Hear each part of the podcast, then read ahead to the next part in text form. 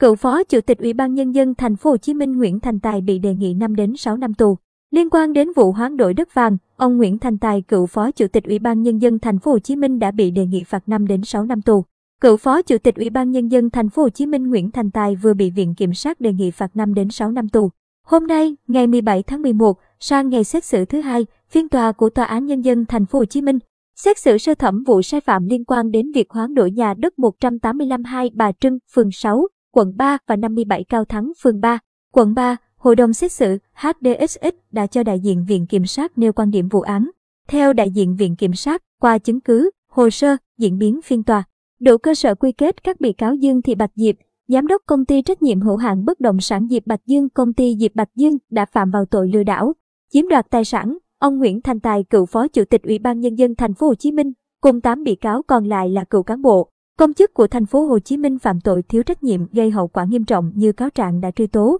Theo Viện Kiểm sát, Trung tâm ca nhạc nhẹ thành phố Hồ Chí Minh, trung tâm trực thuộc Sở Văn hóa Thể thao và Du lịch thành phố Hồ Chí Minh, được giao quản lý trụ sở tại 108, 15 2 Bà Trưng. Năm 2007, Trung tâm và công ty Diệp Bạch Dương do bà Dương Thị Bạch Diệp làm đại diện theo pháp luật, bàn bạc, hợp tác đầu tư, hoán đổi với nhà đất 57 Cao Thắng là tài sản bà Diệp và nâng cấp trụ sở. Quá trình thực hiện vụ hoán đổi này dẫn đến trung tâm mất quyền kiểm soát nhà đất 185 2 Bà Trưng, thiệt hại là 186 tỷ đồng. Bà Dương Thị Bạch Diệp có hành vi gian dối khi không thông báo cho trung tâm ca nhạc nhẹ rằng tài sản 57 Cao Thắng đang thế chấp cho các khoản vay tại ngân hàng. Tại tòa, bị cáo Dương Thị Bạch Diệp không thừa nhận nhà đất 57 Cao Thắng là tài sản đảm bảo cho khoản vay tại ngân hàng. Nhưng có căn cứ chính bà Diệp là người ký văn bản họp hội đồng thành viên, hợp đồng công chứng, ký giấy nhận nợ cùng các hợp đồng tín dụng với ngân hàng. Đại diện Viện Kiểm sát cho rằng bà Dương Thị Bạch Diệp biết sai nhưng vẫn làm và có mục đích chiếm đoạt tài sản nhà nước đến cùng. Nên cần có mức án nghiêm khắc với bị cáo Diệp mới đủ sức răng đe nên Viện Kiểm sát đã đề nghị phạt bà Dương Thị Bạch Diệp tù chung thân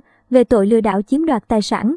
Ông Nguyễn Thành Tài, cựu phó chủ tịch thường trực Ủy ban nhân dân thành phố Hồ Chí Minh, theo Viện Kiểm sát là đã có hành vi ký văn bản gửi các đơn vị liên quan, có nội dung chấp thuận cho hoán đổi tài sản 185 hai Bà Trưng và tài sản 57 Cao Thắng. Ông Nguyễn Thành Tài đã không sát sao trong việc chỉ đạo kiểm tra xác minh điều kiện pháp lý nhà đất 57 Cao Thắng, dẫn tới việc không có đơn vị nào chịu trách nhiệm kiểm tra. Xác minh điều kiện pháp lý nhà đất 57 Cao Thắng, không phát hiện nhà đất 57 Cao Thắng đã bị bị bà Dương Thị Bạch Diệp lừa, dẫn đến gây thất thoát tài sản nhà nước. Viện Kiểm sát đề nghị tuyên phạt ông Nguyễn Thành Tài từ 5 đến 6 năm tù về tội thiếu trách nhiệm gây hậu quả nghiêm trọng. 8 bị cáo còn lại nguyên là cán bộ, công chức của thành phố Hồ Chí Minh đã thiếu trách nhiệm, không kiểm tra tính pháp lý của nhà đất số 57 Cao Thắng.